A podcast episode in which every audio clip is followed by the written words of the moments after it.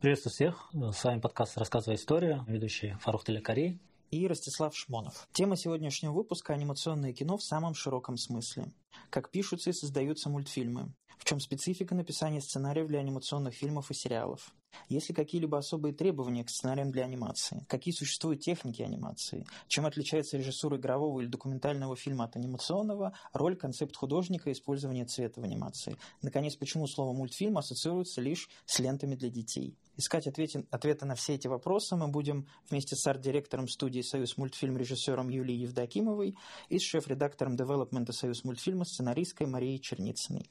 Юлия, если вбить ваше имя в YouTube, то первым делом там выскочит одна лекция, которую вы проводили в прошлом году в школе, где вас представляют на таком очень, э, такой очень красивой картинкой, и там помимо э, профессии режиссера, художник, постановщик еще значится концепт художник и даже художник по цвету. Такое количество специализаций и вещей, которые вы делаете, это специфика вашей работы именно в анимации, ну, то есть это только вот для режиссера анимационного кино столько всего умеют, или это вот конкретно ваш выбор, вы вот это все изучили и можете называть себя и художником по цвету, и концепт художником, и режиссер? Просто художник-постановщик включает в себя много всяких э, историй, и ну, мне, например, очень нравится работать с цветом. А кому-то больше нравится работать с концептами, кому-то больше, причем концептами разными, концептами персонажей, локаций. Художник-постановщик, она такая мультизадачная история – постановщик, он еще менеджер. Ну, то есть тебе надо организовать огромную группу художников талантливых, чтобы они со- создали один продукт. Не разные красивые вещи, так, чтобы это была цельная история. Вот. Кто-то из художников, например, не любит менеджерить, они любят придумывать. И они концепт-художники. Они могут придумать свой мир полностью но им больше нравится сесть э, в мастерской за компом на студии, сделать что-то одному. А другие, например, э, отлично коммуницируют между собой, общаются, а, могут делать сразу несколько концептов, э, дорабатывать работы друг дружки. В общем, я и то, и то, и то, и то, но это можно сказать, что художник-постановщик этим занимается. Я ответила на вопрос. Ну, сейчас я буду уточнять. Собственно, а, в игровом кино, как мы, собственно, представляем себе, идет производство, после сценария создаются раскадровки, по которым уже планируется производство. А вот в анимационном кино вы, значит, сначала занимаетесь созданием концепт-артов, правильно? Ну, то есть вырисовываете всех персонажей, все окружение, которое у вас есть для проекта. Вообще, когда проект начинается, да, с вот чего он начинается? начинается? Ну, предположим, вам вот прислали сценарий, вы его получили, так, с чего мы начинаем? А, нам прислали синопсис. Мне очень нравится, когда мир сценаристов и художников очень тесно связан. Тогда всем проще и легче. Мне нравится, когда есть синопсис или просто идея, садятся сценаристы, художники, если есть режиссер, ну или там а, креативный продюсер проекта, и они начинают э, штурмить э, вселенную и придумывать этих персонажей, законы этой вселенной, как это будет выглядеть. Потому что, ну вот у меня есть разный опыт. У меня есть опыт, когда есть сценарий, и надо уже что-то нарисовать. Это сложно, потому что сценаристы, а, ну, они находятся в неком космосе и сами представляют, куда пойдет персонаж. Он зашел на кухню, а был сначала на улице а, поднялся по лестнице и прочее, прочее. Ну, там, например, в квартире из кухни в комнату. Как он прошел, через что он прошел.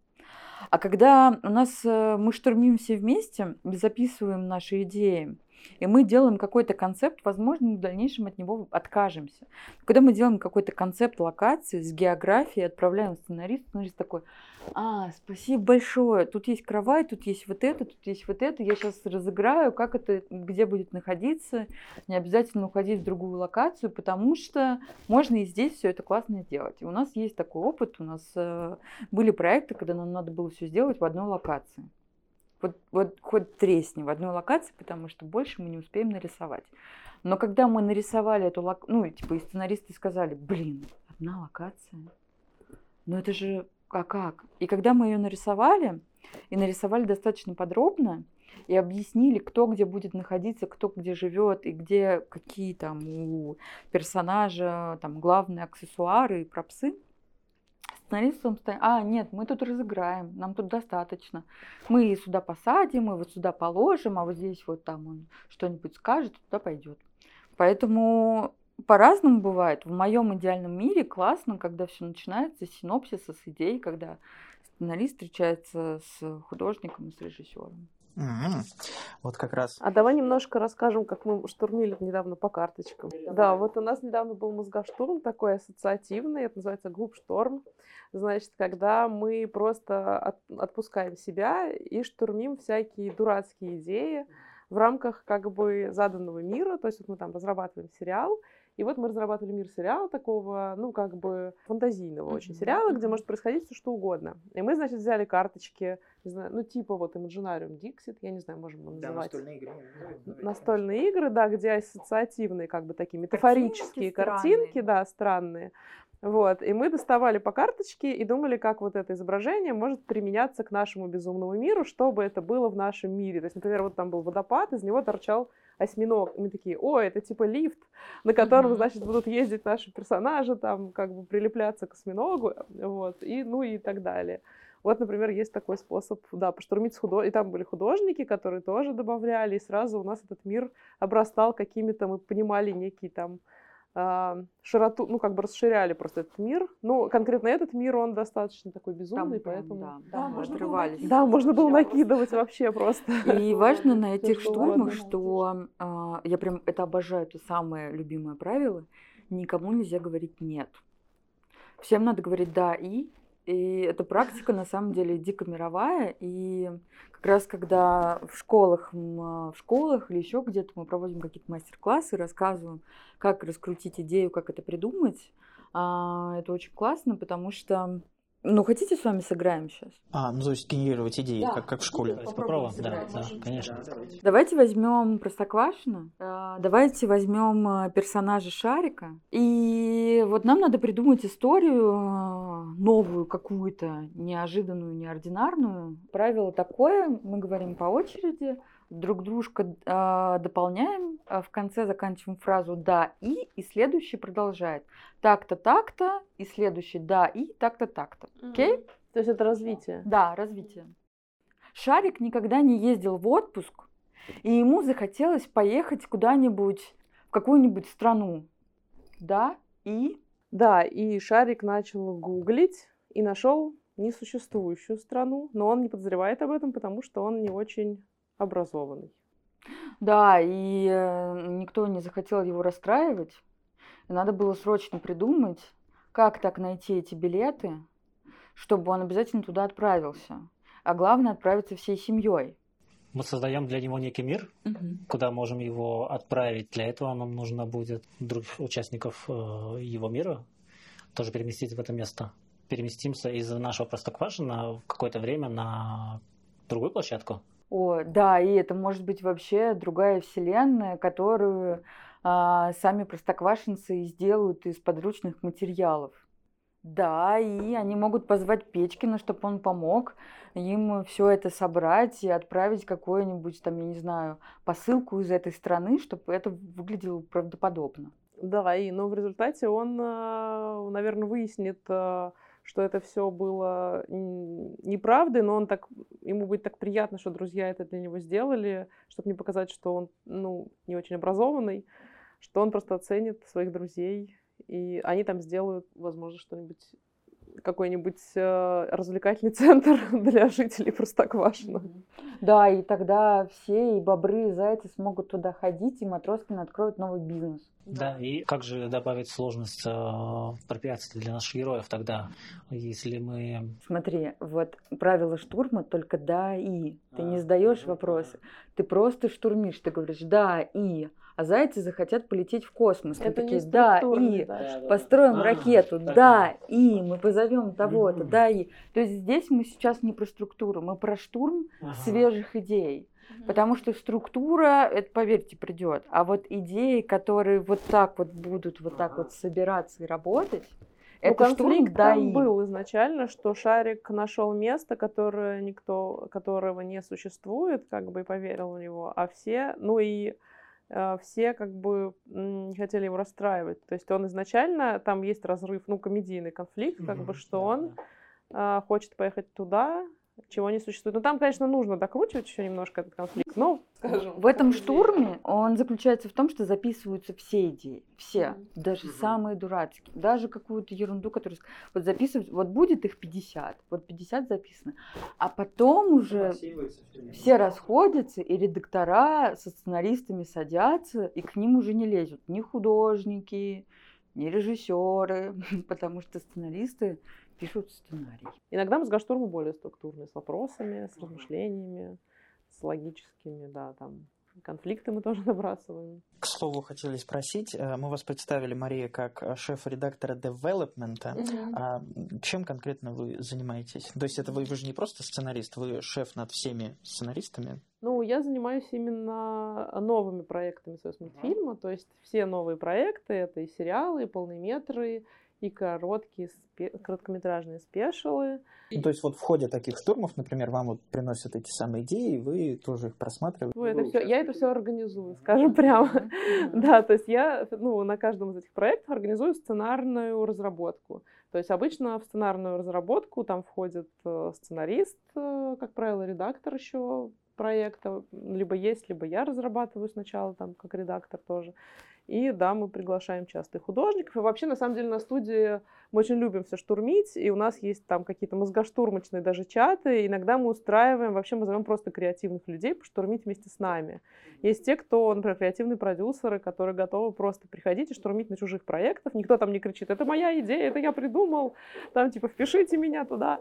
Ну, то есть это такой вот обмен просто креативом, прокачка все время как бы своих каких-то креативных скиллов анимация, да, делится на какое-то авторское кино и вот там, ну, коммерческое. Да, и в коммерческом, конечно же, у нас очень сильный редакторский контроль, то есть вообще э, в, в сериалах, то есть мы сначала работаем вот непосредственно сценаристы и редакторы, мы все это утверждаем, а потом мы выдаем режиссера, у нас проходит читка, и режиссер задает вопросы, но не как в авторском кино, когда режиссер говорит, я снимаю свое кино, там мне все равно на вашу структуру, я там вообще, как бы, конечно, там режиссер вносит очень много своего, там, вот, и там постановка, и что-то он не может что-то, ну, есть такая, такая проблема, что, например, сценарист может писать, не понимая, как это поставить, да, а режиссер говорит, это нельзя нарисовать, нельзя анимировать там, нельзя поставить, он придумывает другое немножко.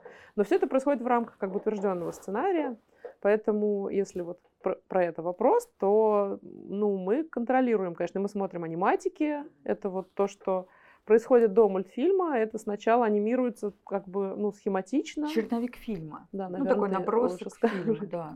Да, он анимированный, но это как бы вот он как бы нарисован с э, э контурами там скажем так, да? Или как это э, скорее? Ну, это да, да, раскадровка с какими-то подробностями, с важными акцентами для аниматора, чтобы он понимал, э, где это будет происходить и как по таймингу, и с точным описанием сцены от режиссера, что он здесь хотел видеть.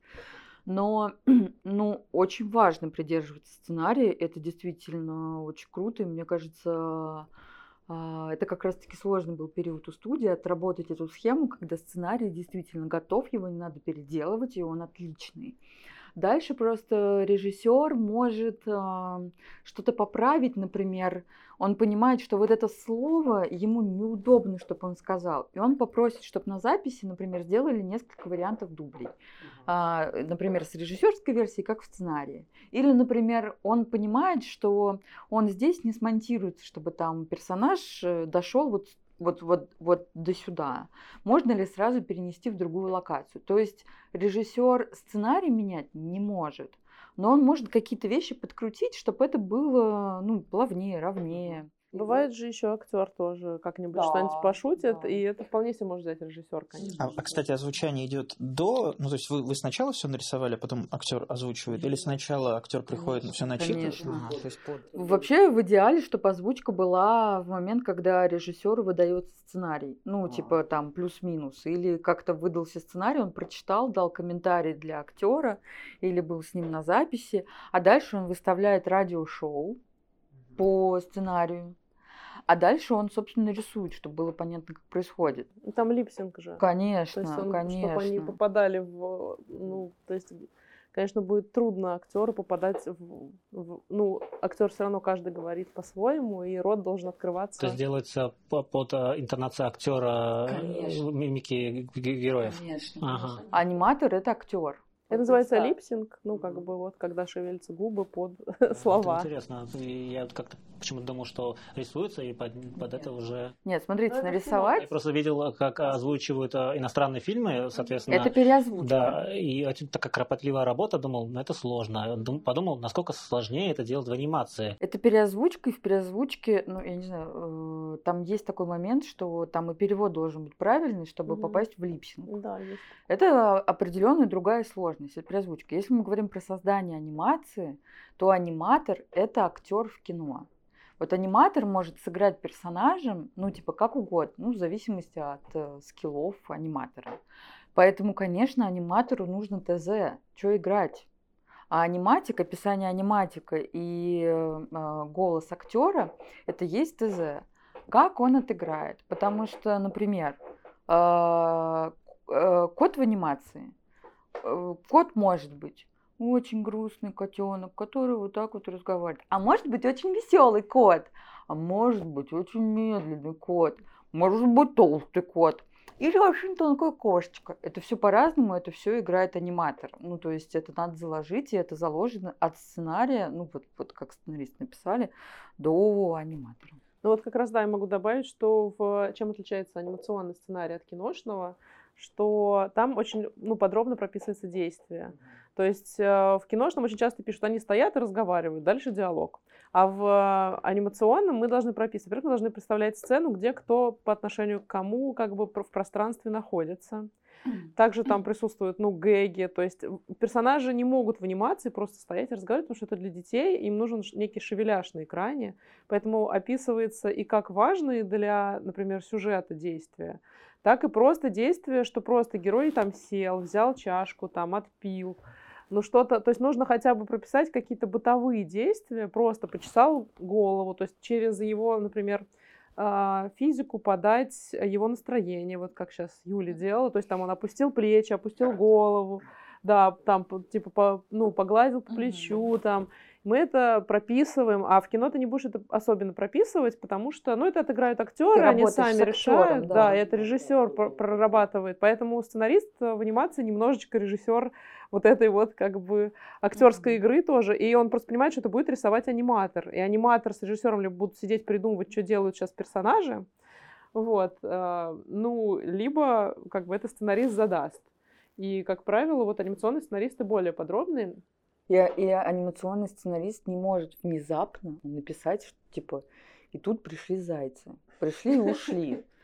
Не дай бог, чтобы ввести нового персонажа в вселенную, во-первых, это, ну, надо договориться, какой он, придумать, добавить его в эту вселенную, в Библию, дальше потом разработать, сделать, например, новый Рик или просто крутку для... Не, ну жучок, бабочка может пролететь. Ну, да. Но, например, заяц, ну, это прям новый персонаж. То есть белку убираем из спешл, я поняла который выглядывает из дуба. Нет, белка мне нравится. Такое я согласна.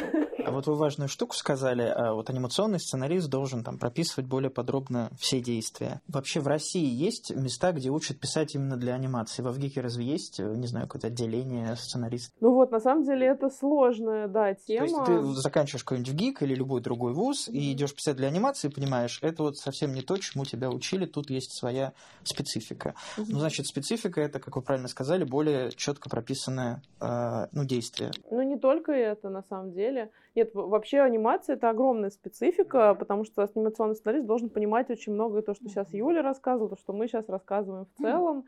То есть у него, ну, желательно, чтобы он был и насмотрен, и там очень много всего. Там есть техника безопасности, там для дошкольных сериалов. Он должен понимать целевую аудиторию, потому что это детское. Он должен писать, ну, более детские диалоги.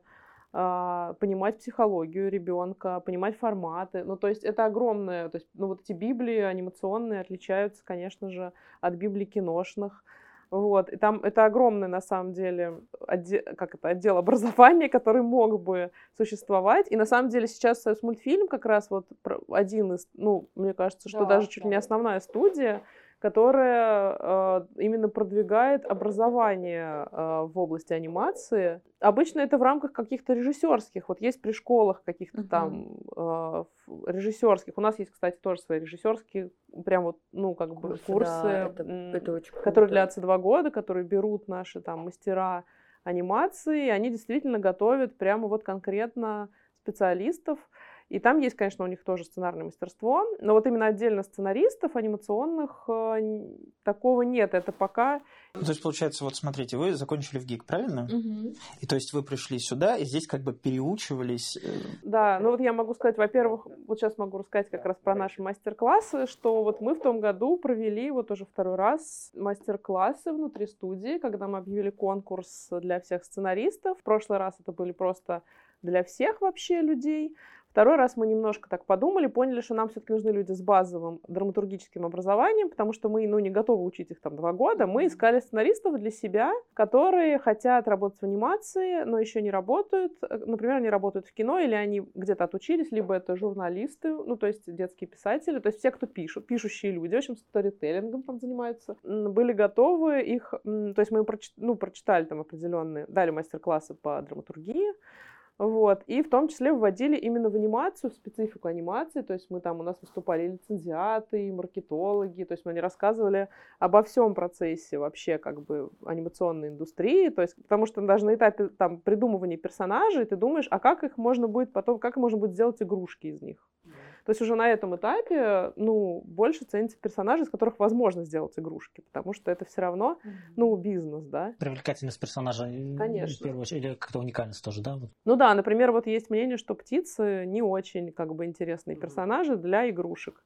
А вот котята, например, это супер выигрышный материал, поэтому у нас, ну, недавно было 9 котов, сейчас, не знаю, может, еще больше стало на студии. А, то есть это огромная, на самом деле, работа. Но вот у нас, собственно, после этих курсов э, мы набрали 20 человек, вот часть из них детские писатели, то есть много был, прям большой был поток детских писателей, а, часть киношные сценаристы, были журналисты там тоже, и, собственно, ну вот 15 человек из 20 у нас остались, вот кто у нас учились, 20. Пришло заявок, но поскольку там было уже очень профессионально, мы сразу поставили задачу, там были достаточно сложные задания с самого начала, надо было сразу придумать там концепции определенные с нашими персонажами из золотой коллекции, например, с Карлсон там. Вот. То есть это просто было, вот мы смотрели, как человек будет разрабатывать. И написать сценарий по собственной концепции. То есть это вот у нас было такое задание. Ну, мы смотрели на ряд моментов, на самом деле, вот мы смотрим на определенные составляющие, как, как на пазл какой-то. Здорово, когда сценарист универсальный и способен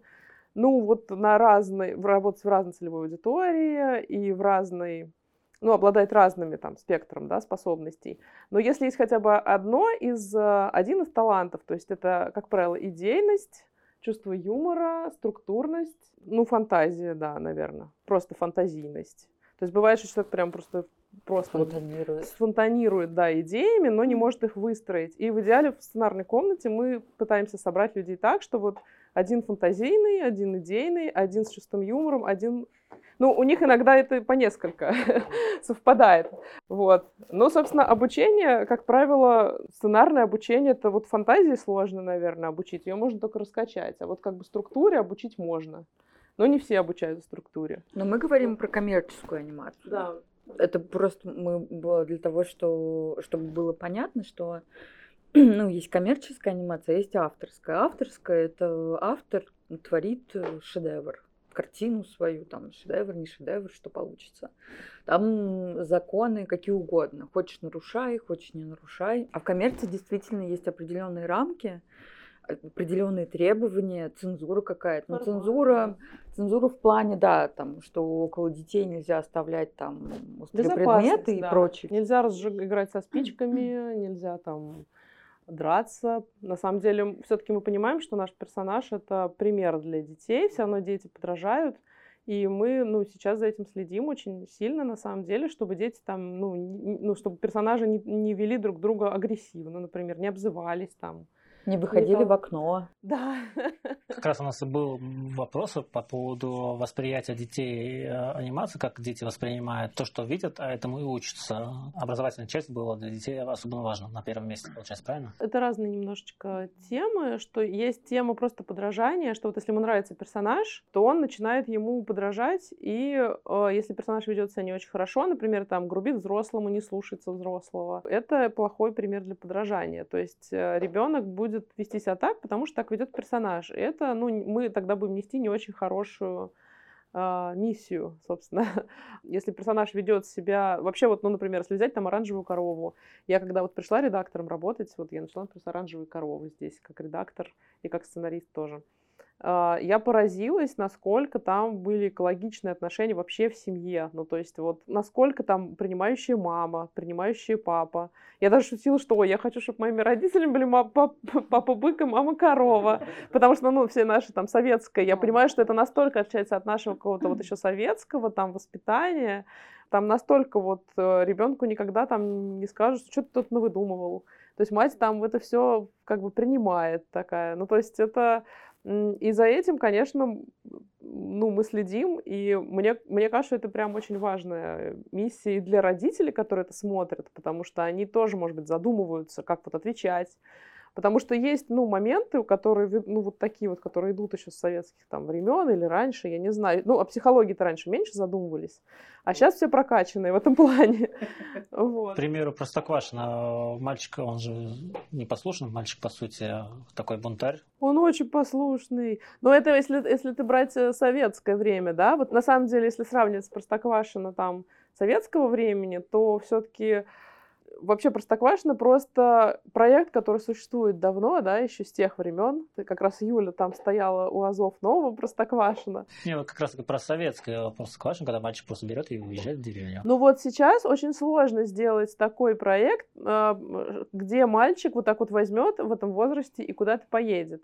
На самом деле, вот сейчас это просто немножко не в рамках современного взгляда на проекты, но поэтому сейчас Простоквашино появилась няня, которая с ними там находится, и, э, по сути, ну, просто уже была эта вселенная, и он уже там жил, и, по сути, Шарик с Матроскин на самом деле играют роль взрослых. Бабушки и дедушки. По сути, да, есть такое, и это и у, у Успенского. Но я, на самом деле, не согласна, что он непослушный мальчик. Да, он очень послушный. Он, он послушный, он делает уроки, он самый умный, он самостоятельный, абсолютно самостоятельный.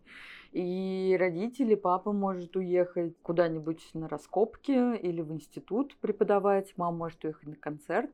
Он может сам справиться со всеми домашними заботами, хлопотами. Он прекрасно учится, и он взрослый не по годам. Он просто решил попробовать жить самостоятельно. Не вижу в этом непослушности. Не было такого, что ему сказали ни в коем случае никуда не уезжай, не выходи из дома. Он просто в какой-то момент был дома и решил, что поеду в деревню. Ну, то есть я не уверена, что есть момент, что он непослушный. Ну, сейчас... Сверхсамостоятельный, да то время это было нормально, что, ну, в смысле, в то время вообще в анимации было нормально, что ребенок поехал один в электричке. Вот сейчас он бы поехал с няней, с Печкиным, там, ну, как бы вот даже с котом, наверное, вряд ли бы он поехал. С мамой, с папой все равно бы он поехал. Ну, то есть, да, вот на самом деле, ну, просто вот советское время действительно анимация этим и отличалась, что персонажи, там и экологичного тоже было немного. Я иногда смотрю, и просто я вот недавно смотрела «Царевну лягушку» нашу, и там просто вот этот царевич нашел лягушку. Вот. И, значит, и вся семья над ним стебется. Типа, а, а мне тоже с женой приходить там куда-то на бал? Обязательно приходи, говорит отец, и все ржут такие просто вокруг. Ну, то есть, на самом деле, это прям очень токсичные отношения. Юлия, а в каких... Я. А в каких анимационных техниках вы работали? Поясню для слушателей. Анимация может быть разная. Мейнстримовая сейчас компьютерная, возможно, рисованная, кукольная, пластилиновая, перекладная э, или как еще угодно нарисованная. В каких вы техниках работали? А, на самом деле я уже то поколение, которое анимацию делает на компе. А. Но а, я вас разочарую, компьютеры за нас не рисуют. Это все так же рисуется руками. И просто компьютер заменяет нам камеру, пленку, а, сложную монтажку, кальки. и просто ускоряет нам время, процесс и дает возможность что-то переработать. То есть на самом деле, ну, технология никак не изменилась, кроме скорости. И, ну, то есть в, в монтаж вы кладете не пленку, которую вы а, а, отсняли, проявили, порезали, склеили, у вас получился монтаж. Ну, у вас есть программа, куда вы в монтаж закидываете ваши видео и монтируете между собой. То есть то же самое, если бы мы сейчас снимали подкаст, у вас стояла пленочная камера, вы не знали, что вы снимаете, вы не знали, хороший у вас оператор или нет, вдруг он засветит пленку и вообще все исчезнет, а, то сейчас это делается на компе. И то же самое с рисованием. Если мне нужна какая-то текстура, которую я хочу сделать, если я понимаю, что мне надо что-то такое, чтобы было живое, я рисую на бумаге, так как я считаю нужным, Потом я так сканирую, я даже больше скажу, я даже сейчас не сканирую, потому что здесь на телефоне фотоаппарат, ну, достаточно пикселей, чтобы мне сфотографировать, отправить это, я это могу обработать как мне угодно или просто подложить и дальше сверху рисовать. Я могу сама создать кисти.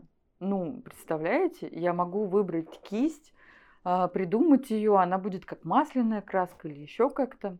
То есть, конечно, я могу и маслом все это делать, но просто это будет э, дольше по времени. Не знаю, стоит ли того. И опять же, это скорее про авторскую анимацию, потому что если мы будем говорить про коммерцию, в коммерцию закладывается очень много труда и сил. Но еще также очень много сил и труда закладывается в то, чтобы это оптимизировать, чтобы огромное количество разных художников могли рисовать ваш сериал, и он выходил не раз в год по серии, потому что если мы вспомним нашу любимую золотую коллекцию, ну, фильмы выходили ну, раз в год, даже дольше. То есть производство фильма было дольше просто потому, что это кальки, это пленки, это все надо перерисовывать, целлулоиды.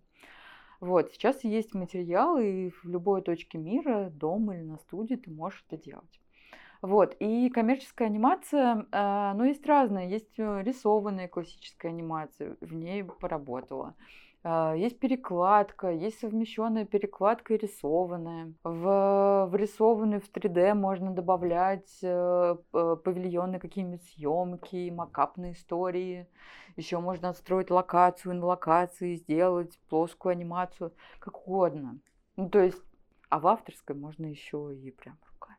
Да, как и Александр Петров. Ну а вот в стенах Союзмультфильма сейчас большая часть как работает? А, есть коммерческая, есть некоммерческая анимация. Коммерческая анимация, конечно, на компах. Ну, потому что Петров — это авторская анимация. Не будем сравнивать. Угу. Собственно, тогда еще один вопрос. Генеральный директор студии Magic Factory Сергей Демчев, который, собственно, работает из Союз мультфильмом, а, решил создать, ну, как он, по крайней мере, это в интервью презентует, а, уникальную технологию, где он синтезировал motion capture, захват движения, и работу на игровых движках, собственно, на Unreal Engine. И вот в одном интервью он говорил, что а если говорить об индустрии профсреде, то мы не делаем анимацию как таковую. Мы приглашаем лучших аниматоров с огромным опытом, но они у нас не задерживаются, потому что для них в проекте особо нет работы потому что мы анимируем и двигаем персонажа не руками аниматора, а телами актеров. Наша задача сделать максимально качественный motion capture, чтобы на постпродакшене минимализировать объем, объем работы для аниматора. Но наши сотрудники не анимируют, а чистят материал. Чем лучше, корректнее мы делаем мокап, тем меньше работы мы сделаем потом. За счет этого мы ускоряемся. Гораздо проще добиться нужного эффекта за счет игрового движка, нежели пытаться все делать своими руками. Ну, то есть, получается, в, это, в этой цитате господин Демчев утверждает, что ему и аниматоры не нужны. То есть теперь любой, видимо, э, человек, который делает моды на движке Unreal Engine, может взять, сделать, э, ну, ему не надо быть аниматором, изучить мануал и сделать свой мультфильм, грубо говоря, на этом движке. Ну, это просто одна из техник. На самом деле, да. мы же сотрудничаем Конечно, с ними, да? да? У нас вот сейчас вышел Чинка. Да, да, да. Вот, собственно, к, к примере Чинка он давал это интервью и говорил, что вот у него настолько сильно ускорится производство, что скоро все будут, вся компьютерная анимация будет вот так вот делать. Но не все же не будут делать все в одной технике. Все равно фишка анимации в том, чтобы делать делать э, разнообразно и всегда искать что-то новое. Поэтому, потому что анимация действительно, ну, неинтересно будет все смотреть там в стиле аниме. Вот, например, мы сейчас, ну, как бы у нас вот сейчас 12 где-то в разработке сериалов, они все делаются ну не все, но как бы многие делаются разными техниками. В общем, сериал, у нас есть, например, несколько сериалов 12+, среди них, например, есть антиутопия, там, даже несколько у нас. Ну, в общем, да, антиутопия, есть там шпионский ситком. Вот, они делаются совершенно в разной стилистике вообще. Это зависит от жанра еще. И плюс, скорее, это к полным метрам относится, да, метрам, да чем к э, сериалам. Кажется, его вот этот вот разговор, это идеал как бы с точки зрения продюсера, аниматоры не нужны, сейчас все в движок загрузим и будем, и будем раз в год. Э... Я... У нас енотки даже на подобном делаются. Ну, в Макапе там персонажи вот енотки, это для самых маленьких. Ага. Э, там танцующие а, кстати, у вас есть енотки. здесь Макап студия? Да. да. Ага. Я могу привести пример. Помните, это так классно было, когда появилось кино, все сказали, театр умрет. Угу. Он вообще никому не нужен. Кому нужен театр? Вы видели, что такое кино? Вообще знаете, что можно делать в кино? По-моему, театр не умер. Хороший пример. Хороший. И умирать он не собирается, да, потому что ну, это разные виды искусства. Угу. Также и в анимации. Анимация это очень-очень большой пласт, совмещающий очень разные виды искусства. Поэтому клево, что появляется еще одна какая-то история, которая может что-то ускорить, э, классно что-то сделать.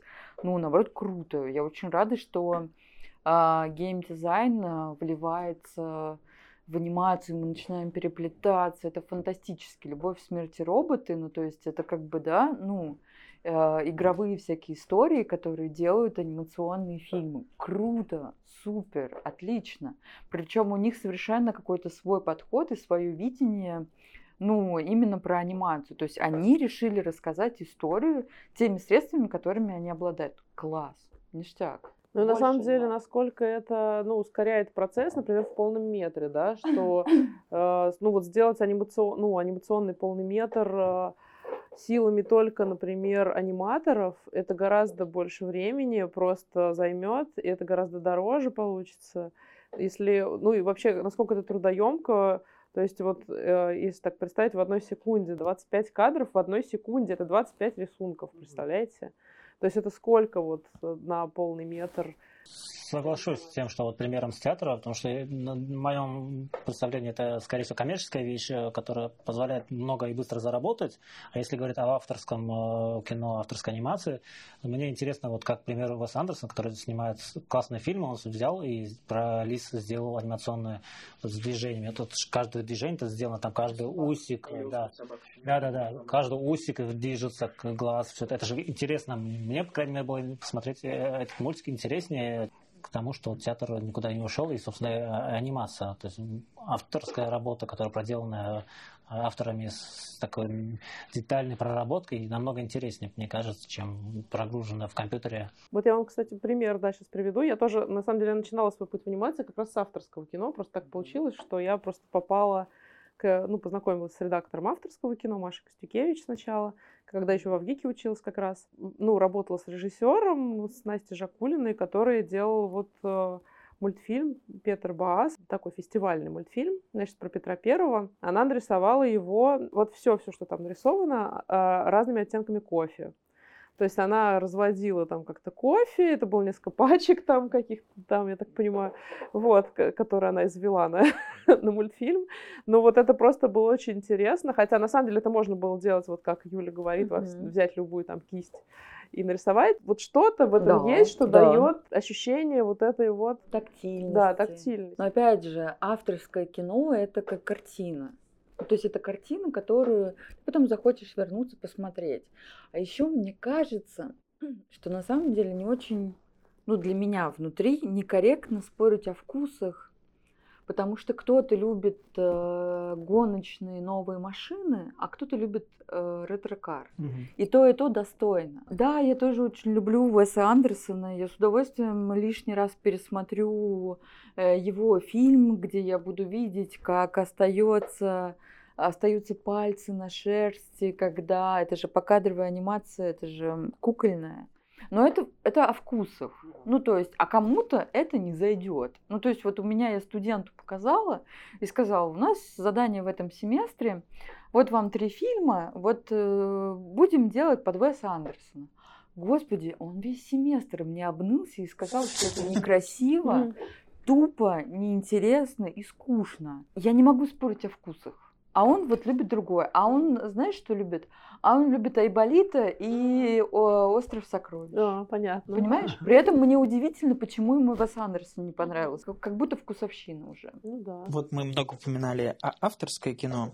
Ну, Союз мультфильм, так, э, собственно, сложилось. Э, это такой вот, ну, грубо говоря, бренд, который связан с семейной анимацией. Ведь в стенах Союз мультфильма делалась тоже авторская анимация в советское время. Ну, например, мультфильм Андрея Харчиновского. Понятно, что вы работаете в основном над коммерческой и над анимацией для детей, но не хотелось бы вам поработать именно над анимацией для взрослых. И, может быть, пора не размывать, понятно, бренд Союз мультфильма, но, может быть, пора здесь сделать свою какую-нибудь антологию типа «Любви, смерти и роботов». Ну, на самом деле, мы как раз, я вот сейчас упомянула, что мы сейчас, у нас сейчас есть несколько, две анти, антиутопии. Это «Полный метр», который выйдет в этом году, и э, сейчас мы делаем сериал 12+. Ага. на самом деле мы вышли на уровень... Ну, во-первых, у нас есть вообще проект «Петя и Волк», который достаточно популярный, это 12+. Вот, на кинопоиске он очень популярный. Я его обожаю. Да, он очень смешной. И сейчас мы э, ну, движемся в этом направлении. То есть у нас вот, ну, на самом деле, три проекта. Один из них, поскольку это будет по серии книг фэнтези, угу. э, мы, в принципе, упоминали «Тайны чароводия». Есть такой такая популярная серия книг. Там очень интересный фантазийный мир создан. Вот. И сейчас мы полный метр готовим. А, что, Маша мне разрешила а, сказать. Я просто молчу, я не спрашивала. Не, просто был анонс, я читал. А, все. Да, да, очень круто. Я в восторге, в бешеном. Да, это очень интересно этим заниматься, как раз разработками. И вот. Да, это большая, большая работа. Очень интересно. А вообще авторские фильмы вот из Союз мультфильма, они же в прокат никуда не идут, они, получается, только по фестивалям ездят и на стриме. Ну, именно авторские, короткометражные. Ну, во-первых, они не только, я вот сейчас на прошлый вопрос таки отвечу, ну, просто 18 плюс мы пока в коммерческую сторону не идем, то есть мы пока вот 12 плюс осваиваем, пока еще не доросли до этого. А вот, собственно, авторская у нас же есть э, ну, взрослые истории, а, авторские фильмы вполне себе. Я просто сейчас... А вообще их посмотреть-то где-то можно? Ну, в Ютьюбе какие-то выходят, сейчас надо вспомнить. Если вы зайдете в Кинопоиск и полистаете канал анимации, там очень много авторских фильмов, э, фильмов моих друзей, студийных наших. Конечно, мы хотим делать и аудиторию постарше. Мы вообще хотим делать всю аудиторию. Ну, правда, это вся аудитория очень интересна. Но надо понимать, что чтобы делать какую-то аудиторию, надо заполнить ну, э, фильмами определенную. То есть вот мы заполнили помладше, чуть постарше, чуть постарше. Чем больше мы заполняем, мы идем дальше. То есть это процесс не «а завтра мы снимаем мультики 18+,» Мы ночью написали сценарий, снимаем. То есть это долгий очень процесс, очень долгий редакторский процесс, придумывание этих вселенных, этого мира. И он закладывается, он делается, конечно, не за один год. И, конечно, мы постепенно, постепенно растим нашу аудиторию. И вот то, что мы сейчас можем рассказать про... Ну, хорошо, что вы именно в этом э, направлении расширяете. Вы сказали, вы осваиваете потихоньку. Получается, у вас пока нет специалистов, которые пишут именно для взрослой анимации там 18+. Да нет, Или не в этом дело. Мы просто пока чисто... Еще не, ну, не готовы пока. Нет, мы можем сделать что-то 18+, но просто пока Союз мультфильм просто себя не позиционирует пока что как взрослая, прям такая взрослая анимация. Вот подростковая, там, да. Потому что взрослая, это же там есть своя специфика, и может быть, она просто пока мы не придумали, как это можно вписать в наш действительно вайб. Может, как вариант сделать отдельное подразделение. Дисней делает, выпускает под одним брендом сейчас Дисней, но делают их разные студии. Там Союз мультфильма сделать отдельное подразделение как вариант. Ну, то, что делает Союз мультфильм, он хочет, это, ну, как бы Союз мультфильм на это, грубо говоря, ставит знак качества и хочет развиваться как Союз мультфильм, как бы делать что-то тайно отделять и говорить, это союз мультфильм для взрослых, а это союз мультфильм для детей. Наверное, ну, на самом деле 18 плюс это же не только там какие-то. Там... Мы понимаем, 18 плюс это Шрек, который ругается, выходя из своего болота. Ну, то есть какое-то такое, то есть, да. Ну, вот на самом деле, да, это же может быть вот, что-то более интеллектуальное. Быть, прям, ну, совсем 18 плюс, я понимаю, о чем Не, ну вот мы, например, любим по ту сторону изгороди. Вот для нас это, это же тоже 18 плюс. Например, Мализа Чарли Кауфман, скажем. А, или «Ветер крепчает» Мидзаки, ну, который, в общем, можно смотреть с детьми, но он не для детей был сделан, разумеется. Вполне такое, ну, как бы, то есть мы в эту сторону смотрим. Да, мы просто, нам просто важно, чтобы, да, союз мультфильм не, ну, не брался за что-то такое, ну, за какой-то, знаете, пошловатый угу. какой-то такой формат. Хотя мы, ну, достаточно из-за смелости, за дерзость, но хочется, чтобы это было э, качественного. Но, на самом деле, не хотели вас э, грузить, почему вы не делаете, собственно, давайте нам 18 плюс. Не, не, не к этому хотели подвести, а к тому, что, скажем, есть же авторы, у вас есть, э, вы сказали, что готовите кадров, э, учите их. Скажем, есть сценаристы, которые пишут сценарий, вот они могут к вам прийти и сказать, вот у меня есть идея. Ну, к нам все могут прийти и сказать, что есть идея. Мы, ну, конкретно сейчас, скорее мы посмотрим, можно ли ее сделать, переделать под 12+. Ну, то есть э, очень часто люди ошибаются в целевой аудитории, если есть возможность... Ну, то есть вот те сериалы, где у нас там сейчас 12+, там персонажам-то лет по 15, например, такие есть, там, ну да, ну, то есть это не, не, означает, что им прям 12, это прям конкретный подростковый возраст. Но 15-18 там уже, собственно, недалеко, но там идет как бы спектр подростковых просто проблем определенный. Взрослые, там просто немножко другие уже идут темы. Но есть же вот «Полночное откровение», там, да, тоже такой интересный проект, который в эту сторону, в какую-то, мне кажется, что мы могли бы развиваться, но это просто сейчас моя фантазия. Перед тем, как э, готовиться к выпуску, начал просматривать, что нового. Я казалось, что много чего пропустил. Обратился к своим друзьям, у которых есть дети, и поинтересовался у них, что из нового мультфильмов смотрите? Они достаточно много назвали из того, что делал сейчас из мультфильм. Это для меня было большим откровением. Потом, ну, я понял почему, что у меня не детей пока. Вот у моих друзей есть дети там до пяти лет, они это смотрят, им это интересно, и я пришел к выводу, что контента достаточно много, направлений, по которым сейчас снимают очень много, и поэтому у меня из этого возник мысль, куда будет дальше развиваться. Ну, у нас только в производстве 12 сериалов, собственно, которые идут. Может, даже больше, да. Сейчас вот, ну, как бы часть вот в том году у нас вышел, вышли новые проекты. Это вот «Мартышкины» и «Умка». И «Умка», например, он прямо вот очень здорово был принят. И взрослыми, и детьми причем. Настолько вот у взрослых он вызвал прям а, бурю там эмоций каких-то. И детям очень интересные, потому что классные очень персонажи. И он такой ну, близок к стилистике советского, но при этом, учитывая новые тех, тех технологии, и вообще как раз, ну, что это все-таки сериал, и Конечно, он там по темпоритму побыстрее, по историям он там. Он очень, да, он смотрится одновременно как бы и э, ностальгически, и при этом он выглядит как современный такой качественный сериал.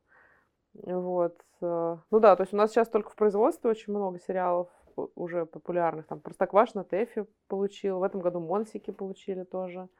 Тэфи детская. А еще, мне кажется, я бы сказала, что мы растем вместе с нашей аудиторией. То есть мы начали проект, и вот вы сказали, что у вас есть дети, и они на самом деле очень быстро растут. И мы с ними. И мы прям их сопровождаем, потому что оранжевая корова, а, простоквашина, крутиксы, это уже постарше у нас. Ну, 8-10. Да. да а потом э, Петя и Волк. И прям чувствуется, как мы уже такие дружные идем вперед. И, конечно, нам надо осваивать нашу аудиторию. Мы не можем просто взять одну аудиторию, снять один проект и сказать, ну, все, смотрите только это. Ну, конечно, надо сделать их несколько, потому что, ну как, ну, енотки и оранжевая корова и обезьянки, э, ну, они, они разные потому что у детей тоже могут быть разные вкусы.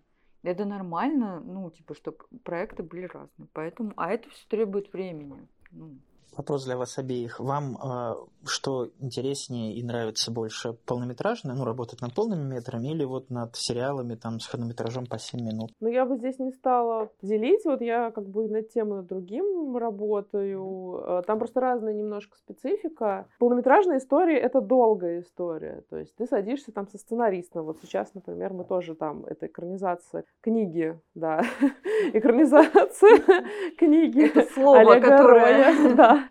Малуша называется, тоже мне разрешили. Просто development не, не весь я могу озвучивать по названиям, поэтому, Поэтому я, я интересовалась да, заранее, и Юля мне делает страшные глаза. А Не просто- выдавай секретов. Нет, я такая, типа, можно? Такая, Я у «Можно?» Маши такая, сегодня спрашивала.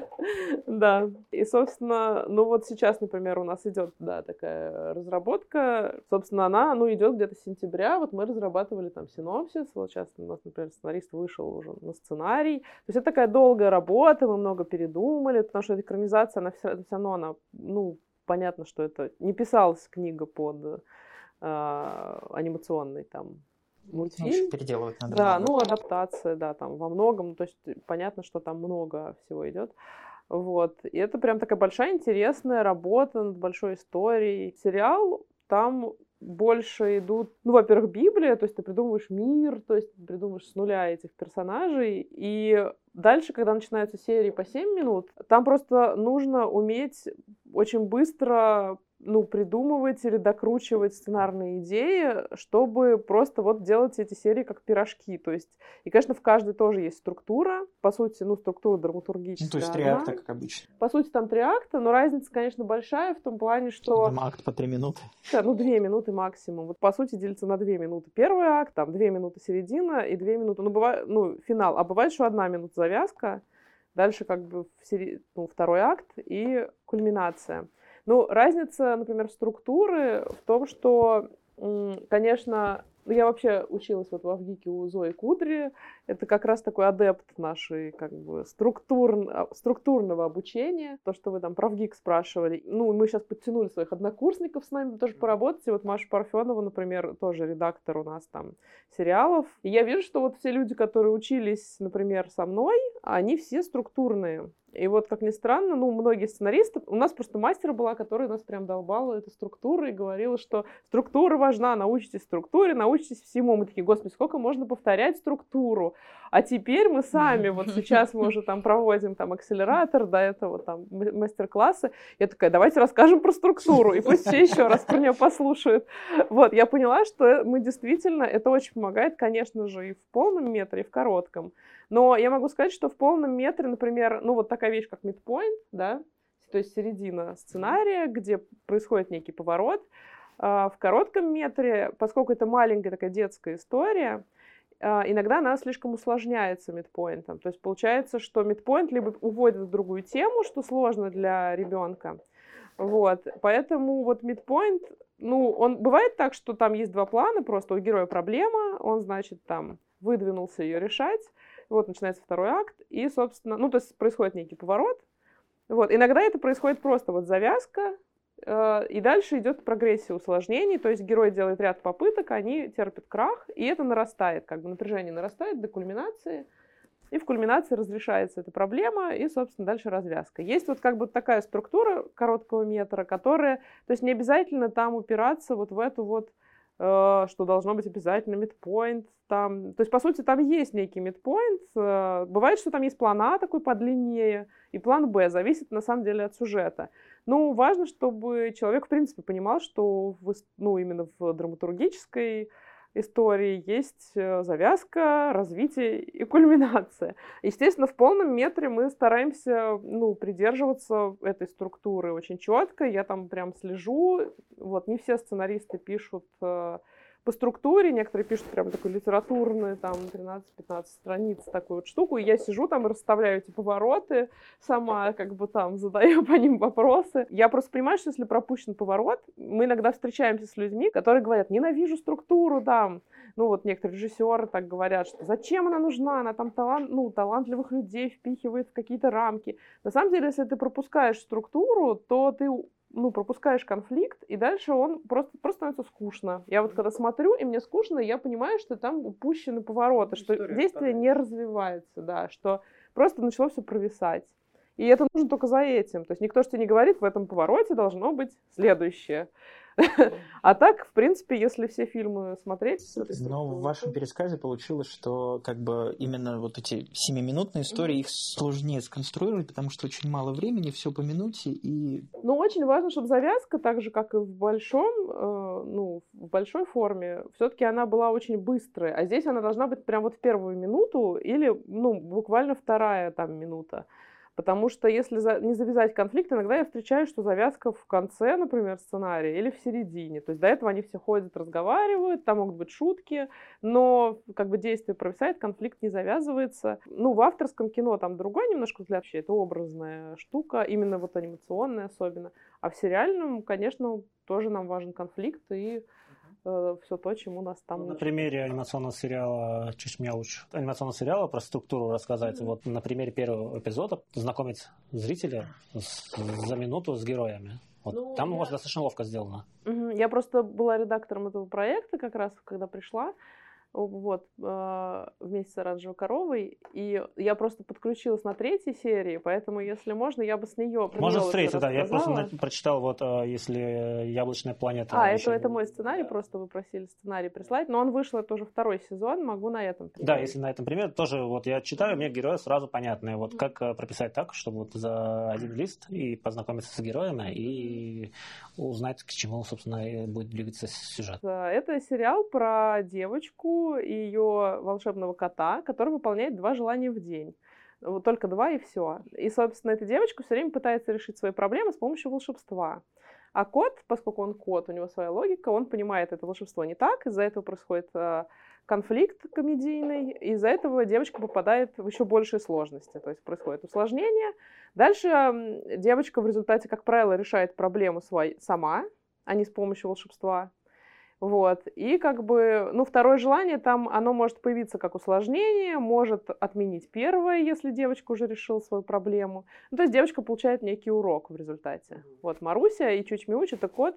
На самом деле мы вдохновлялись немножко старым мультфильмом Чучело Мяучело, то есть там кот немножко даже похож. Чуч Мяуч появился оттуда, как бы от Чучело Мяучело немножко. Ну, собственно, вот этот э, сценарий э, про то, как э, Маруся взяла у мамы яблоко. Мама сказала, помой, пожалуйста. Она сказала, да, помою, хорошо, но не выполнила свое обещание. То есть, ну, ей было негде во дворе там мыть это яблоко. Ну, и ее друзья стали говорить, что там живут страшные бактерии, ты сейчас как бы будешь есть яблоко вместе с ними, грубо говоря. Вот, и она такая говорит, блин, что же мне делать? И, ну, и тут под рукой находится мяуч, и она решает решить, ну, хочет решить проблему с, с помощью волшебства, она говорит, э, сделай так, чтобы я увидела бактерии, потому что я их не... А, они типа невидимые, я, значит, их не могу там смахнуть, ну там типа шутка была, что чихнуть. вот, я бы их увидела и как бы вот э, просто от них избавилась. Ну и Мяуч понимает по-своему, он переносит э, Марусю на яблоко, то есть он уменьшает ее и ее друзей, и они все оказываются типа на яблочной планете. И там они видят микробов, вот. Ну, дальше, как э, сценаристу, мне было важно показать, что то, что потом яблоко помоет, это не убийство бактерий. Вот как раз таки хотел спросить, как вы так ловко сделали, что...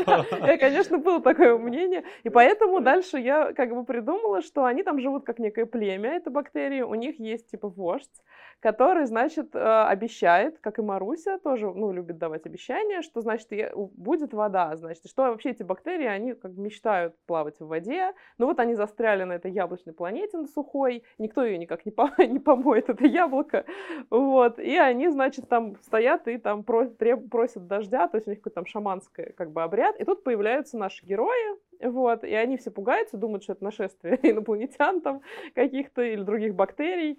Вот, а те говорят, мы люди. Э, а они говорят, мы людей только в сказках как бы читали про них. Вот, и, собственно, ну вот получается, что вот эта завязка, да, что завязка конфликта, что героиня отказалась как бы мыть яблоко, но пообещала э, и решила ну, решить эту проблему с помощью волшебства. И, ну и поворот, что Героиня оказалась в результате на этом яблоке. Вот. А, ну и, собственно, это не то, что она просила на самом деле. Это вот, ну, как бы начало второго акта, получается. Угу. Вот. Dальше как бы она слышит про их проблему, они, ну, они знакомятся, и как бы ребята кричат, что вот, мы, нам обещал дождь, а вызвал этих бактерий. Вот они все знакомятся, и Маруся такая вначале, ну, это просто в ее характере, она такая, а, сейчас я решу эту проблему, там, мяуч, там, и хочет попросить его наколдовать дождь. А, но тут а, у него же всего два желания, и ей напоминают друзья, что ты просто не вернешься потом домой, так и останешься жить на яблоке тут вместе с, с бактериями. Вот. И, а, но она уже пообещала, и бактерии, ну, как бы это, получается, такой коротенький план А, прям вот он на страничку. Вот. А дальше, значит, бактерии, э, ну, микробы точнее, они решают, что вот теперь наш новый, значит, вождь, который нам пообещал, вот она-то даст нам, а этот только обещает, ничего не делает. Они подхватывают Марусю и говорят, о, ты наша теперь королева, и Маруся такая, ух ты, я королева. Да я немножко поиграю в королеву, как бы, а потом расскажу правду.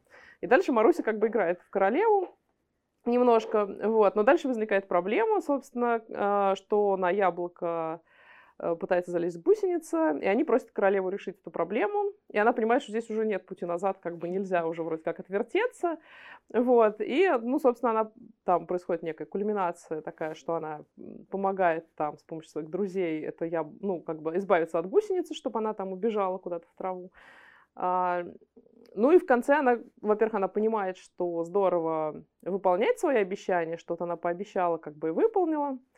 И дальше она ну, понимает, что она не может как бы решить их проблемы с водой здесь, поэтому она им признается, что она никакая не королева, но она решит их проблему, когда вернется домой, собственно, и помоет яблоко. Вот. Ну и, собственно, она возвращается. То есть второе желание Мяучи — это как бы уже после того, как героиня сама решила проблему. То есть волшеб... оно решилось не волшебством. А, ну и, собственно, они возвращаются, она моет яблоко и делает там свои какие-то выводы. Вот. Ну, здесь, в принципе, есть э, так, так, ну, как бы есть некий план А и план Б, но, э, ну, мне кажется, здесь скорее это все равно некая прогрессия, такое усложнение, то есть здесь не, не настолько вот он четкий этот внутренний поворот, чтобы вот он там переворачивал как-то историю с с ног на голову. Но просто для детей это как бы сложно Саму уже готовую версию не видел, но мне было жутко интересно читать. Когда я читал, э, они переместились в яблоко. Было представление, сейчас э, дети же увидят ужасных этих микробов, сейчас все испугаются, они начнут убегать в лес. А там кардинально все не туда пошло, и я еще больше удивился этому. Сказал, блин, это классно, потому что в моем представлении это ужас был, а тут они сделали классно, тут еще подняли ее, поворот вообще в другую сторону, тут она стала королевой, микробы такие классные, ну, чтобы дети понимали, что да, есть микробы, но их, эти микробы показаны, то есть не, не ужастиками, но, но в таком ну, детском восприятии. А дальше еще больше удивился, когда этих микробов просто вроде бы смыли, а по факту это для детей это ну, помогли, полили микробов, чтобы они там водичкой. Ну да, они на самом деле в мультфильме плывут на таких матрасиках, э, как бы разноцветных, как вот знаете, там в бассейне или в аквапарке, и такие «Ура!» И этот им говорит там, ну я же обещал, и выполнил, там дождь пришел, то есть там такой немножко смешной правитель, такая пародия немножко. Очень классный текст, читаю и вижу, как э, быстро все меняется, и меняется очень прям ловко все. Поэтому было интересно, как все это прописывается. Ну, про страшное то, что вот э, ты говоришь, э, мы на самом деле, это же дошкольный сериал, вот, и мы в дошкольных сериалах не пугаем как бы детей, то есть мы вообще максимально уходим от эмоций ужаса, то есть никаких там криков, выпученных глаз, когда они там в ужасе кричат. Вот. И у нас бывают такие серии, такие на грани немножечко страшилки, но мы всегда стараемся это привести в юмор.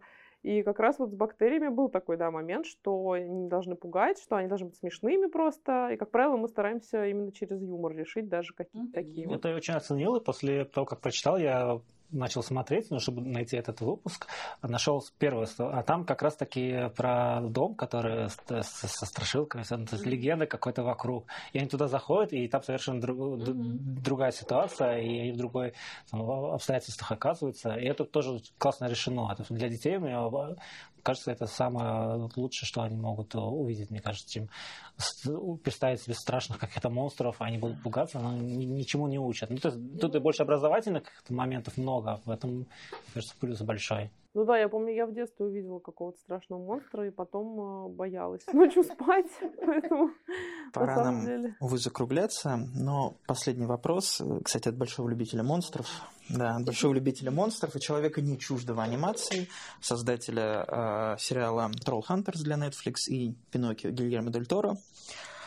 Вопрос скорее к Юлии, хотя я думаю, и к сценаристам он тоже относится, но здесь он говорит о режиссуре. Миф о режиссуре – это миф о контроле. Реальность в том, что лучшие наши работы получаются тогда, когда мы напуганы. Приходится вступать в переговоры с реальностью и говорить ей, что все будет по-моему. Вам помогает страх или мешает работать? Вас мотивирует? Да, конечно. Да. Ну, он всегда дает какой-то толчок хороший. Пинок, я бы даже сказала. А, ну, по-разному. Наверное, всех мотивирует страх. Ну, ну например, какое... вы делаете сериал, много сезонов, вы примерно понимаете, о чем там сюжет, то есть уже все прописано, а потом вы втягиваетесь в какой-то, ну, не знаю, полнометражный фильм, в какой-то новый, не знаю, техники, в которой вы раньше не делали. То есть то, то чего вы точно раньше не делали, и это вас мотивирует? Да, да, да. Да. Или вы скажете, не, лучше еще сезончик там что-то. Простоквашино 7. Нет, я, я, меня мотивирует все новое. Да и вообще, я просто на самом деле скучный человек, чтобы вам отвечать, потому что я Неправда. правда очень люблю. Нет, я в том плане, что э, я очень люблю анимацию. Я вот не могу поспорить и сказать, что типа вот это не анимация, это недостойно, ничего. Нет, и я как раз-таки в этом плане мне нравится все. И это очень здорово, что когда появляется какая-то идея, она обретает э, какой-то сумасшедший облик, и там, я не знаю, давайте сделаем полный метр, а давайте сделаем еще вот это, еще вот это, вот это. Мне это нравится. То есть меня это мотивирует. Ну, то есть вот я прям за все опыты, вот прям руками и ногами. Мария, вас?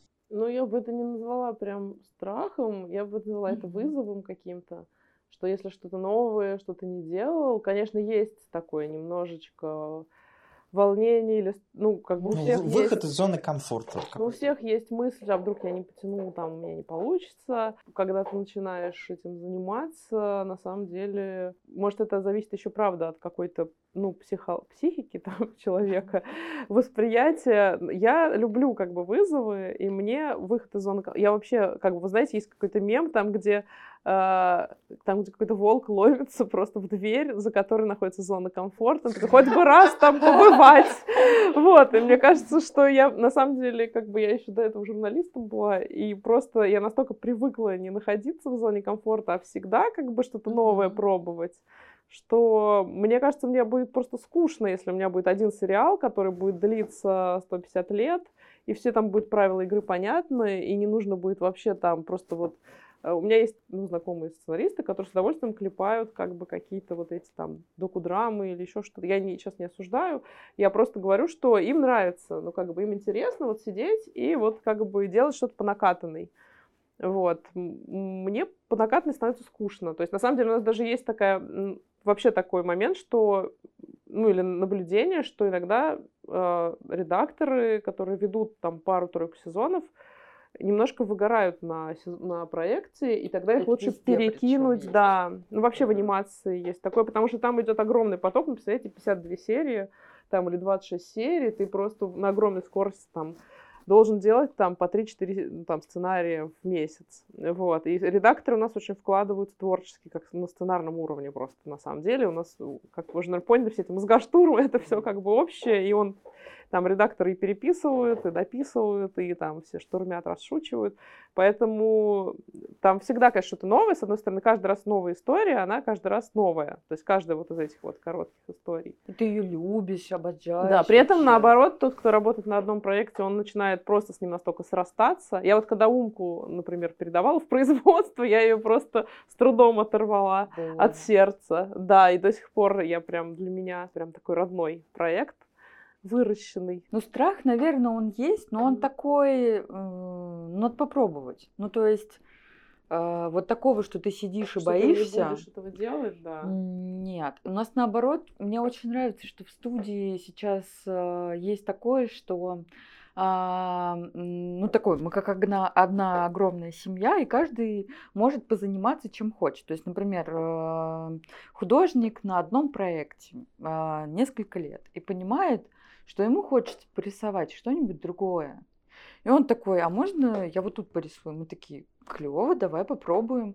И это очень важно, потому что действительно есть такое легкое выгорание. Не, не потому, что там как-то вот сильно все вот так упоролись, что прям невозможно. Нет, нет, просто действительно замылив... ну вот я про художников, замыливается глаз. И хочется просто порисовать что-то другое. А мне кажется круто, когда ты обожаешь свою работу и горишь ей. Поэтому, если есть возможность все время пробовать что-то разное, супер. Ну, страшновато, да, вдруг не получится. Но потом ты пробуешь и такой, да нет, нормально. Ну, наверное, это как раз тот, э, ну, если ты чувствуешь что-то такое, в чем ты сомневаешься, то это как раз тебе дает силы действительно постараться и как бы вложиться в это. Потому что если ты такой, а, нормальная фигня, я уже делала там подобное, делаю опять, ну, это будет немножко наплевательское отношение, а вот это волнение, а, это, да, наверное, согласна, признак да. того, что ты как бы серьезно относишься к делу и как бы пытаешься взять эту какую-то высоту там. Обожаю тебя, я просто слушаю. Еще. Пойдем сценарий писать. Я буду писать, а я буду смотреть. А я научусь рисовать. Слушай, я тут попробовала рисовать, тут вот все ржут над тем, как руки рисуют Миджорни. Я решила какой-то скетч. У нас, на самом деле, все пишущие люди начинают что-то рисовать, а вот сейчас рисующие начинают что-то писать. Да, да, да. Вот, я пыталась нарисовать руки и поняла, что рисую как Миджорни просто. Вот эти по шесть пальцев, такие пальцы сосиски. Мне нравится, как там руки получаются. Я прям смотрю на них и думаю, боже, это же гениально. Не пугает вас нейросети, что они все сами рисуют? Нет, конечно, меня не пугает. Это опять же, как э, потом появилось телевидение и сказала, кино больше не будет. Это как У нас тут телевидение. Вот этот, да? да, да, да, да. Меня нейросеть не пугает, она меня наоборот очень радует, потому что смотря как к ней относиться, опять же. Я, например, как художник, э, мне нравится, очень нравится, потому что когда, например, запускается какой-то проект, или я что-то придумываю, или что-то хочу нарисовать, я начинаю... Можно использовать как-то? Искать, да, я начинаю искать, составлять мудборды, все это между собой компилировать, и дальше какое-то время я просто компилирую, ну, там разные задачи бывают, типа, собираю что-то из мудбордов, чтобы ощущать вот этот нащупать. Клево. Ты можешь э, набрать какие-то вещи, и тебе что-то дополнительное, ну, придет там к твоей идее. Классно, это еще один Нейросеть классная штука. Вот я недавно открыл для себя, там бот нейросеть есть, туда закидываешь описание чего-либо, персонажа, либо местности, и он, э, этот нейросеть тебе рисует э, картинку там человека. Я подумал, я долго а, там хожу там знакомый, говорит, нарисуй-ка мне раскадровку, у меня там вот такой сценарий для так, там короткометражки. Mm-hmm. Вот я сейчас такой подумал, думаю, ну я могу просто все это описание залить туда, если меня устраивает, э, либо подкорректировать текст, а они просто вот все эта картинка тебе выдает и используешь как в качестве просто этого э, раскадровок. На самом деле это классный выход для сценаристов, у которых нет художника, вот особенно в анимации, uh-huh, вот для uh-huh. новых проектов мы прям даже советуем. У нас вот сейчас, собственно, и Маша Савиных, там креативный директор, в мудборд вставила какой-то миджорний, очень классно как раз, который тоже нарисовал, как Э, по описанию тоже. Но, ну, вообще это супер выход, потому что, правда, в анимации очень важно как бы какую-то атмосферу mm-hmm. создать, а она тоже создает, то есть ты, ты не можешь просто найти, плюс это надо занять человека, не каждый это бесплатно будет делать, если ты не умеешь рисовать. У меня всегда была эта проблема, когда вот я начинала в анимации, вот, и, ну, Миджорни или, или референсы просто, ну, раньше mm-hmm. все референсы искали, а теперь может быть что-то такое уже вот под твой все-таки ТЗ, сделано. Это, это интересно, все... там э, я закинул текст, и нейросеть выдает э, очень мрачное, темное, светлое и что-то такое яркое и что-то нейтральное. Mm-hmm. То есть можно из того, что вот закинул вот это описание, тебе выдает э, и можешь выбрать, какой тебя устраивает, ты выбираешь, и еще варианты к, к этому. Mm-hmm. Мне очень понравилась эта штука, я подумал, блин, наверное, это прикольно, отнимает, наверное, у кого-то хлеб, а может и нет, но... Не, ну для презентации человек, особенно вот сценаристов, которым нужно что-то в презентацию вставить, это супер вообще выход. Я, как художник, скажу, что никого это не отнимает хлеб. Это классно, классно тогда. Ну, то есть, это просто классный инструмент. Это как а, появилась доставка еды. Ну, там вот у нас в городе появилась. Клево, это у нас теперь появились доставщики, новые рабочие места. Ну, да. а, таким образом, а, вы, придумывая какую-то идею, можете свой ощущ лучше описать и передать художнику, с которым вы хотите работать. То есть, например, вы иногда встречаетесь с художником и, и говорите такой, думаю, не понял, что я хотел, потому что у вас язык, например, э, у вас языки разные. Ну, то есть э, художник, он визуал, он представляет, а вы по ощущениям, ну, как э, духи. Ну, типа, есть просто духи вкусненько пахнут, а есть верхние ноты, нижние ноты, такие ноты, древесные, не такие, такие. И по описанию вы можете, ну, в голове представить, если вы там слушались ароматов, вы можете представить запах. То же самое и здесь. Например, вы не можете объяснить художнику, вот вы не нашли общий язык, а вы пользуетесь э, ИИ, и, собственно, она помогает вам что-то почувствовать. Может быть, в другую сторону, может быть, вы с художником к другому придете. Но первый вот этот коннект, он, по-моему, очень крутой. Ну, класс. Я очень рада. Я как художник рада. У меня никто ничего не отобрал. Ну, он же, наверное, не будет Миджорни вечно дорабатывать. Вот сколько будет дорабатывать художник. Наверное, это сложно. Тут зависит от человека. Если человек увидел вот, вот, вот, вот как там и сказал, вот хочу вот только так, ну, плюс ты, ты же вот видишь, например, я вот вижу, что вот все, что вот покажи мне любую картинку Миджорни, я узнаю, что это ее картинка. Да, и это и да. все, что она рисует, вот весь спектр всего типа разного, да. все равно видно, что это одна стилистика. Ну, то есть, в смысле, не стилистика, а как-то одна, одна рука это сделала. Но ты насмотренная. Ты можешь. Знаешь, это же вот люди, вот, например, никогда не были в музее, не видели картину. Угу. Они как бы ну, картины висят. Наверное, один рисовал. Ну, ну, им кажется, что это разные люди. Ну, не знаю, мне кажется, прям видно, что вот то, что сделал Миджорни, прям видно, это вот рука Миджорни. Там дальше, вот, вот они рисуют, он, он, ему уже разные ставят задачи, да, и он рисуется на совершенно разные темы. Но я каждый раз вижу прям вот, что это одно и то же. И если это делать, например, если только Миджорни будет делать, грубо говоря, анимационный мультфильм, они все будут одинаковыми. Да. И это, мне кажется, вот один ну, может быть, например, такой, а ну, дальше уже, ну, типа... Ну, потому что у тебя же там прописано такой свет, такая тень, туда-сюда, вот это мы от этого берем, вот это от этого, ну, типа, как художник. Вот этот художник любит, чтобы у него, ну, вот, э, Дель Торо, он, например, любит, чтобы у него был композ оранжево-синий. Ну, у него все картины такие. Ты вот вот включишь фильм такой, а, это Дель Торо. Ты можешь даже посмотреть одну сцену. И это почерк. Тоже. Да, да, да. Ну, то есть, конечно, у всего есть какой-то стиль. И в том числе у ИИ тоже. А возможно, это, ну, я читал, что за последний год так сильно развивается вот эта нейросеть. Представьте, что через год, два, пять будет. Mm-hmm. Вот интересно вот и совместить то, что сейчас там какие-то компании разрабатывают э, искусственный интеллект и дать э, возможность э, нейросети соединиться с теми возможностями, которые имеет там другие э, там нейросети, что там те же движки, там, да, движок, там же у него только скелет там условно, да, а этот еще может рисовать, соединить все это вместе. Вот тебе анимация рисует по твоему сценарию. Конечно, можно, это может быть эксперимент, но смотрите, я как-то однажды ездила с такси, э, ехала на такси, и у меня попался очень классный дяденька, он забирал меня как раз от студии. Я сажусь, и он такой, ну что вы там рисуете, да? Я говорю, да, рисуем. А что вы там как раньше? Я говорю, как раньше, только на компьютерах. А что вы рисуете? Я говорю, ну, как анимацию. Он говорит, не понимаю. А что, нельзя написать программу, чтобы она делала анимацию? Ну, что там? Я говорю, ну, например, какую анимацию? Он говорит, ну, вот человек шагает. Что, нельзя написать анимацию? Я говорю, ну, подождите, какой человек? Толстый, худой, маленький, высокий, длинный, старый, молодой, веселый, грустный. И он такой, он такой едет такой. Да. Ну нет, ну вот, например, вот руку поднимает персонаж. Я говорю, хорошо, какой? Толстый, худой, молодой, мальчик, девочка, старик. Он грустный, не грустный, больной, здоровый. Какая у него рука? Длинная, короткая, маленькая. Он такой едет, такой, ну а вот, и, и вот, понимаете, ну как бы, ну как бы вот макап это тоже актеры, понимаете? То есть, ну как бы, э, э, вот эта составляющая, а, а ее не пропустить. Так же, как, а давайте снимем мультик без сценария. Мы просто что-то будем снимать. Да, есть э, ненарративная анимация, авторская, это тоже искусство, но там как бы идея, давайте снимать такую историю. Поэтому Э, может быть, я ошибаюсь. Может, через пять лет вообще все снимут. Мне кажется, пока ТЗ пропишешь вот это вот худой, да, то да, уже да. нарисовать проще за это время вообще на самом деле.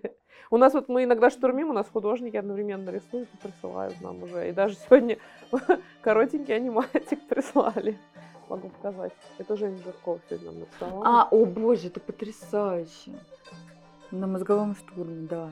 Хорошая практика. Пока обсуждается, что-то уже параллельно рисуется. и это, Ой, да вообще, да. Классно.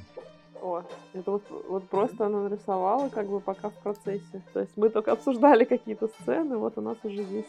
Классно. С нами были арт-директор студии «Союз мультфильм» и режиссер Юлия Евдокимова и шеф-редактор девелопмента «Союз мультфильма» сценаристка Мария Черницына. Большое спасибо за то, что ответили на все наши вопросы. Мы были рады, нам было приятно. Да, было очень интересно и душевно. Спасибо большое.